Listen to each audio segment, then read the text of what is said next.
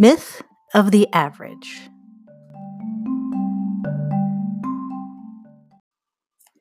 The average person simply doesn't exist. Or so says Todd Rose. In his TED Talk, Todd demonstrates how design for the average is actually a design for no one. When we target the average, we inadvertently create barriers for those who fall outside of the middle, or in other words, everyone. So he goes on to advocate for designing to the edges. His presentation is really a wonderful introduction to the concept of universal design in learning, or UDL. UDL began as a better way to address the standards of the American with Disabilities Act, or ADA. We found, however, that designing to the edges, well, it actually ended up benefiting all students.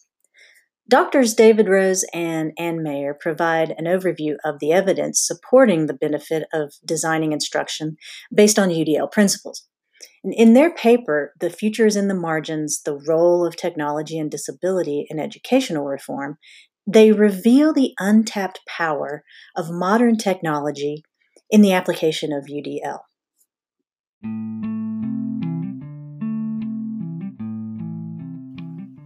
Here's a quote from the paper The ultimate educational goals will no longer be about the mastery of content, but about the mastery of learning.